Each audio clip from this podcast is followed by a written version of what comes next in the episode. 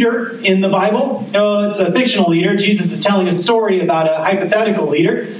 Uh, this guy is referred to as the dishonest leader, uh, a different kind of leader, but nonetheless a leader that we can learn something from. Uh, if, if you ever meet someone in the world and you say that you can't learn something from another person, then you're really uh, selling yourself short of the opportunity to glean something from another human being. And so Jesus is using this as an example to people, and I think you're going to find this is the weirdest story that Jesus ever told. It's the hardest story to preach. I actually uh, studied about 10 different sermons that people preached on this very text. And um, if it was up to me, I would not have preached it, but it's part of the lectionary, which is the, the order of, of uh, texts that we preach throughout the year here. And they're preaching it, Jeff's preaching it over there. He said, I'm doing it, you got to do it. So, um, so, but we're going to dive into it. And I think the good thing is that we are not avoiding this text, that we have to confront it and figure it out together as a community. And so let's start this text. It's the 16th chapter of Luke. And it's Jesus uh, recounting a story before the Pharisees, before the disciples, and before a group of tax collectors and sinners. This is the story of the dishonest manager. Jesus also said to the disciples, A certain rich man heard that his household manager was wasting his estate. So he called the manager in and said to him, What is this that I hear about you? Give me a report of your administration because you can no longer serve as my manager. The household manager said to himself, What will I do now that my master is firing me as his manager? I'm not strong enough to dig, and I am, I like his honesty, and I'm too proud to beg. I know what I'll do so that when I am removed from my management position, people will welcome me into their houses. One by one, the manager sent for each person who owed his master money, and he said to the first, How much do you owe my master? And he said, 900 gallons of I don't know I don't know what this guy was doing with olive oil, but he has an olive oil addiction. I'm not serious, bad stuff. So uh, he said 900 gallons of olive oil, and the manager said, "Take your contract, sit down quickly, and write 400 well, that's a really random number, too, right? 450 gallons, half, and cut it right in half. Then the manager said to another, How much do you owe? And he said, 1,000 bushels of wheat. This guy's clearly not uh, gluten uh, or there's celiac disease. He's, he likes gluten in his diet. 1,000 bushels of wheat. He said, Take your contract and write 800. I like how he gets them to do the corrupt thing. Did you notice that? He's not doing it. He's just gonna, why don't you do that? And then I'll honor it. The master commended what? Hold on a second. This does not make sense. The master commended the dishonest manager because he acted cleverly. Now, if you're a person who really likes justice in the world, this is going to really make you upset. If you're the kind of person that likes things to be a certain way and you say, this is how the world should work, you're not going to be happy when you read this text. And maybe that's part of the reason why Jesus tells it that way. Jesus says, People who belong to this world are more clever in dealing with their peers than are people who belong to the light. Who are the people who belong to the light? Everyone who's a follower of Jesus. Yeah, Graham raised his hand in the back. That's right. Graham is the one person who belongs to the light. Jesus says, I tell you, use worldly wealth. What is worldly wealth? It's money. It's your good looks. It's maybe your prestige or your position or your influence. Use your worldly wealth to make friends for yourself. Wow, that's a pretty weird thing to say. Jesus just said, make friends with money, right? We're going to dig into it a little bit more. So that when it's gone, yes, your good looks will go away. And so will your money. And so will your position. Someday, someone's going to say either you're fired, hopefully not, but it happens. Sometimes some people get kicked to the curb. Some people find out that they're just not as important to their boss as they thought they were. And some people just retire. And the company says, it's time. And so what's left? He says, so that when it's gone, you will be welcomed into, oh, wait, it's different for the children of light. Our goal is not to be just welcomed into homes in the neighborhood. Our goal is to be welcomed into what kind of homes? eternal homes, homes that are forever, essentially to be welcomed into heaven. You know that mission statement that the elders and the deacons just said before the sermon? I love that very last piece. It is so that all of these things discover a living faith, experience the joys and the demands of the gospel, rejoice with gratitude and worship, and respond with generosity and service to others, so that that's a big one. So that we do all of this so that we can reflect God's kingdom to the community and the world. So that the world can come to know heaven. So people can be experiencing and living and, and loving as though they were in heaven and actually having heaven here on earth. That's the Lord's Prayer. The Lord taught us to pray, always pray, on earth, as, our Father who art in heaven, hallowed be thy name, thy kingdom come, thy will be done.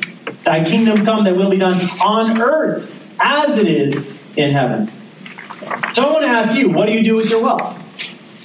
What do you do with your wealth? Now, now some people may use your, their wealth to acquire things. I, I, iPods, iPads, Apple Watches, the new iPhone, maybe a boat.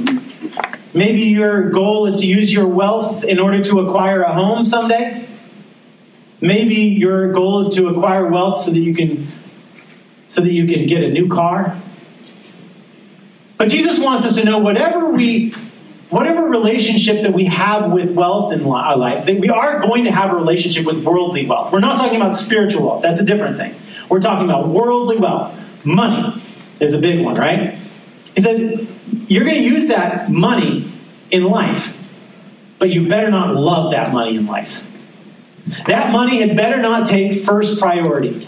That wealth had better not take first, first base in life.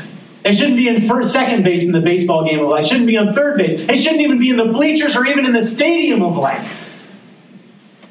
You see, it's incompatible to love money and to love God. You just can't do these two things together. You cannot love money and love God. Jesus draws the line right there. Now, this, this verse is very, very confusing unless you understand what's going on.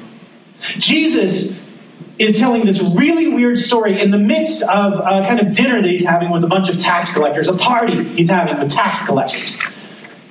And, and he has all of his disciples there too, and apparently the Pharisees are there too, and they say, the Pharisees say, You're having dinner with tax collectors and sinners. How could you? Well, Jesus stops the conversation right there and he says, Let me tell it, it's story time, people. And the disciples must have been like, oh, they're in for it. they knew what happened when Jesus told stories. He, every time, I bet every time Jesus, if he told stories today, he would love to do that drop the mic thing. You know, just like, we had a pastor here that once dropped the mic. I think he actually did it. I can't remember. Um, am I right? Did he? He did do it. I think he did too. I just imagine it. So the first story that Jesus told them was the story about a shepherd who had a hundred sheep. And he said, if one sheep was lost, this shepherd, wouldn't you just go and find that sheep and leave all the 99 sheep to be eaten by wolves, maybe, or just vulnerable? You're not going to watch them, but you're going to go after that one. And the Pharisees said, no, we would not do that. That's not the way that the world should work. And Jesus says, I'll tell you how the world should work. See, when that one comes back to the flock, heaven's going to be rejoicing. All the angels are going to be jumping up and down, and they're going to be saying, This one is restored to the community. And then Jesus told another story. He said, There's a story about a widow who lost one little, little coin. I mean, widows were so poor, they had no money. And she lost one little coin in her house. And she tore up the house, tore it to pieces so she could find the one little coin. And when she found it, she was ecstatic and elated. Well, the Pharisees never liked a story about people tearing up the house. House should be in order.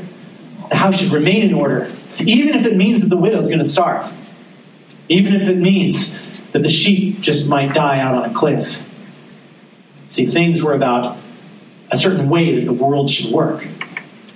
And then Jesus told them another story. He said he told them a story about two brothers, a younger brother who went to the father and said, "Give me my share of the inheritance," which meant, "Let's tear this family in two and give me everything you got before you're dead." And so he gives him half of the inheritance. The younger brother goes off, not caring that he's leaving his whole entire family in shambles, and he, sp- he gambles it and and he squanders all of it, and he finds himself in a pig trough and he says, Here's what I'll do. I love it. The, the characters in Jesus' story always say, Here's what I'll do. I'm going to go back and I'm going to become a slave to my father. And I'll become a servant. And maybe I can earn back the wealth. Or at least I can be fed better than I am being fed now with no, no food in a country that had a famine. It was awful.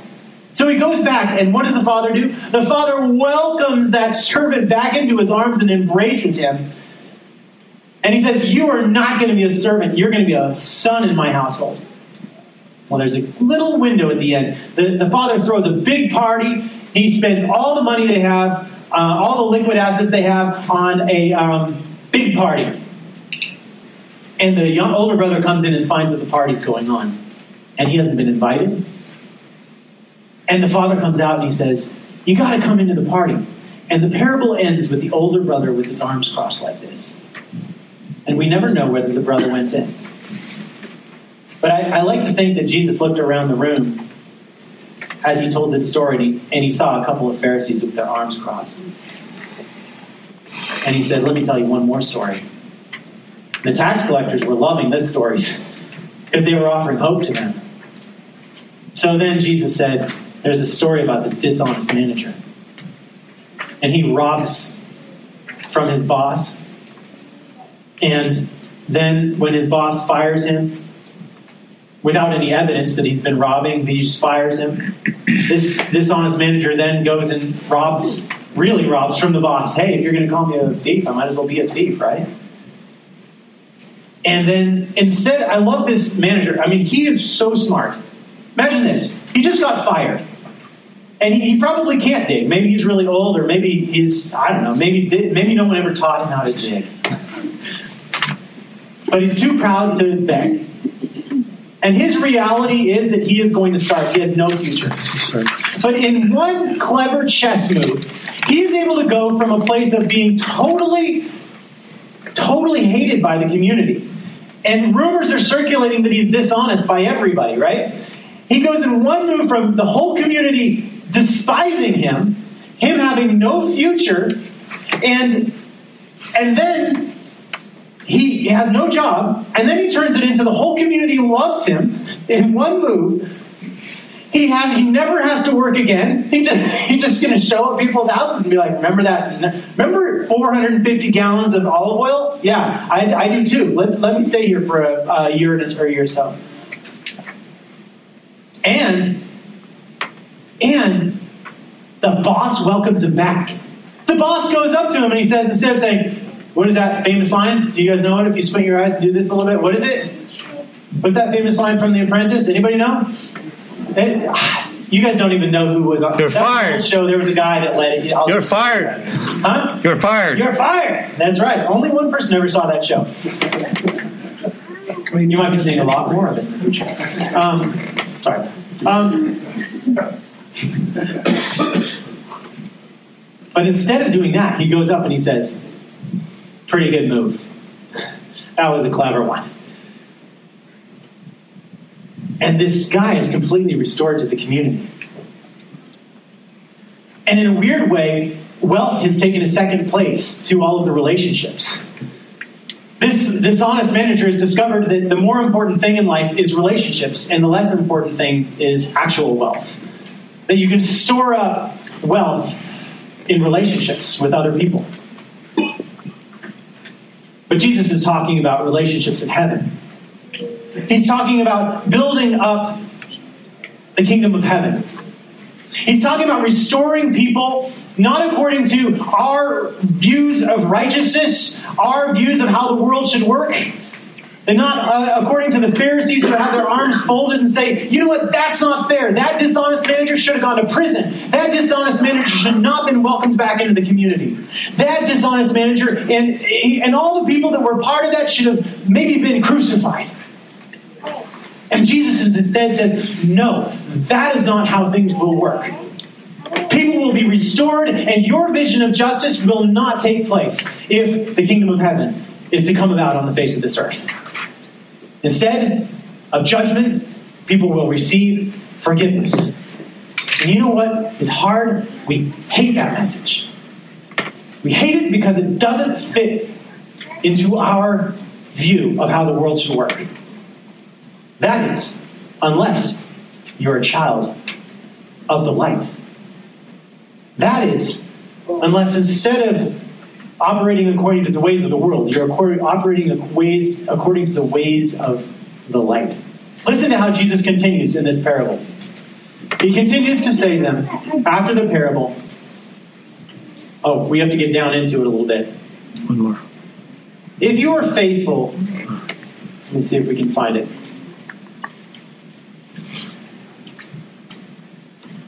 Whoever is faithful with little is also faithful with much. And the one who is dishonest with little the, just the is also dishonest with much. Yeah, there you go. If you haven't been faithful with worldly wealth, who will trust you with the true riches? If you haven't been faithful with someone else's property, who will give you your own property? No household servant can serve two masters. Either you will hate the one and love the other, or you will be loyal to the one and have contempt for the other. You cannot serve God and wealth. It turns it out that it all comes back down to Jesus' most simplified command that our whole entire life should be about loving God and loving other people. Loving God with all our heart, mind, soul, and strength, and loving our neighbors as ourselves. Extending the kind of response and embrace that we would wish to receive from the people around us. This week we are starting a small group series, and it's called On God's Side. And it's recognizing the fact that our country is divided right now. There are people who are not embracing one another because of their political perspectives. And our congregation is split right down the middle. But not really. Because when you put God in the center of things, all things come together. Beautiful verse in Scripture in Colossians that says, It's Jesus that binds all things together. It's Jesus that draws all things together in Himself. Jesus takes the people who are lost, takes the coins that are lost, takes the sheep that are lost, and draws them together. And it's not about some fictional vision that, that, that we can only imagine, but it's about a real community that doesn't exist only in heaven, the real heaven that is, is to come, but is a real community that exists here and now. In a community where we invest in relationships and we put worldly wealth aside. In a community where we say, you know what, I have better things to do in the week than sit down with other people and to learn more about God and about how we can love each other. And they say, no, there's nothing more important than that. There's no football game that's more important than that. There's no, there's no time that is more important than investing in the people around you. And what you will discover when that person lights up with the love of Jesus, when they light up, you'll see them, you'll suddenly see it in their eyes. They'll turn to you and they'll say, I, I feel it. And you'll say, That's because now you are a person of the light. You've become a child of the light. And you get it now, but it's not about the way that we think the world should work or the way that the world thinks the world should work. It's totally different now. So uncross your arms, open your hearts, and consider entering into community in some way and putting the worldly wealth away, putting away the things that the world values, and embracing God's love, not just in your life, but God's love for other people. Let us pray. Dear Jesus, you have embraced us. You have wrapped your arms around us, even though we, in so many ways, were the ones that put you on the cross. You have extended your embrace to us, and you have shown that there is nothing that we can do that can separate ourselves from your love. There's nothing that we can do to stop you from loving us. And so, God, we pray that our hearts would be melted, our minds would be transformed, our lives would be different. That we would become a people who are all about you. And that every worldly wealth that we have is used toward your purpose. It's used toward your goal and your dream of reconciliation and hope and, and love. Speak to us, God. Speak to us in this moment. We have ears to hear now. We are listening to you. We pray this in Jesus' holy name. Amen. Amen.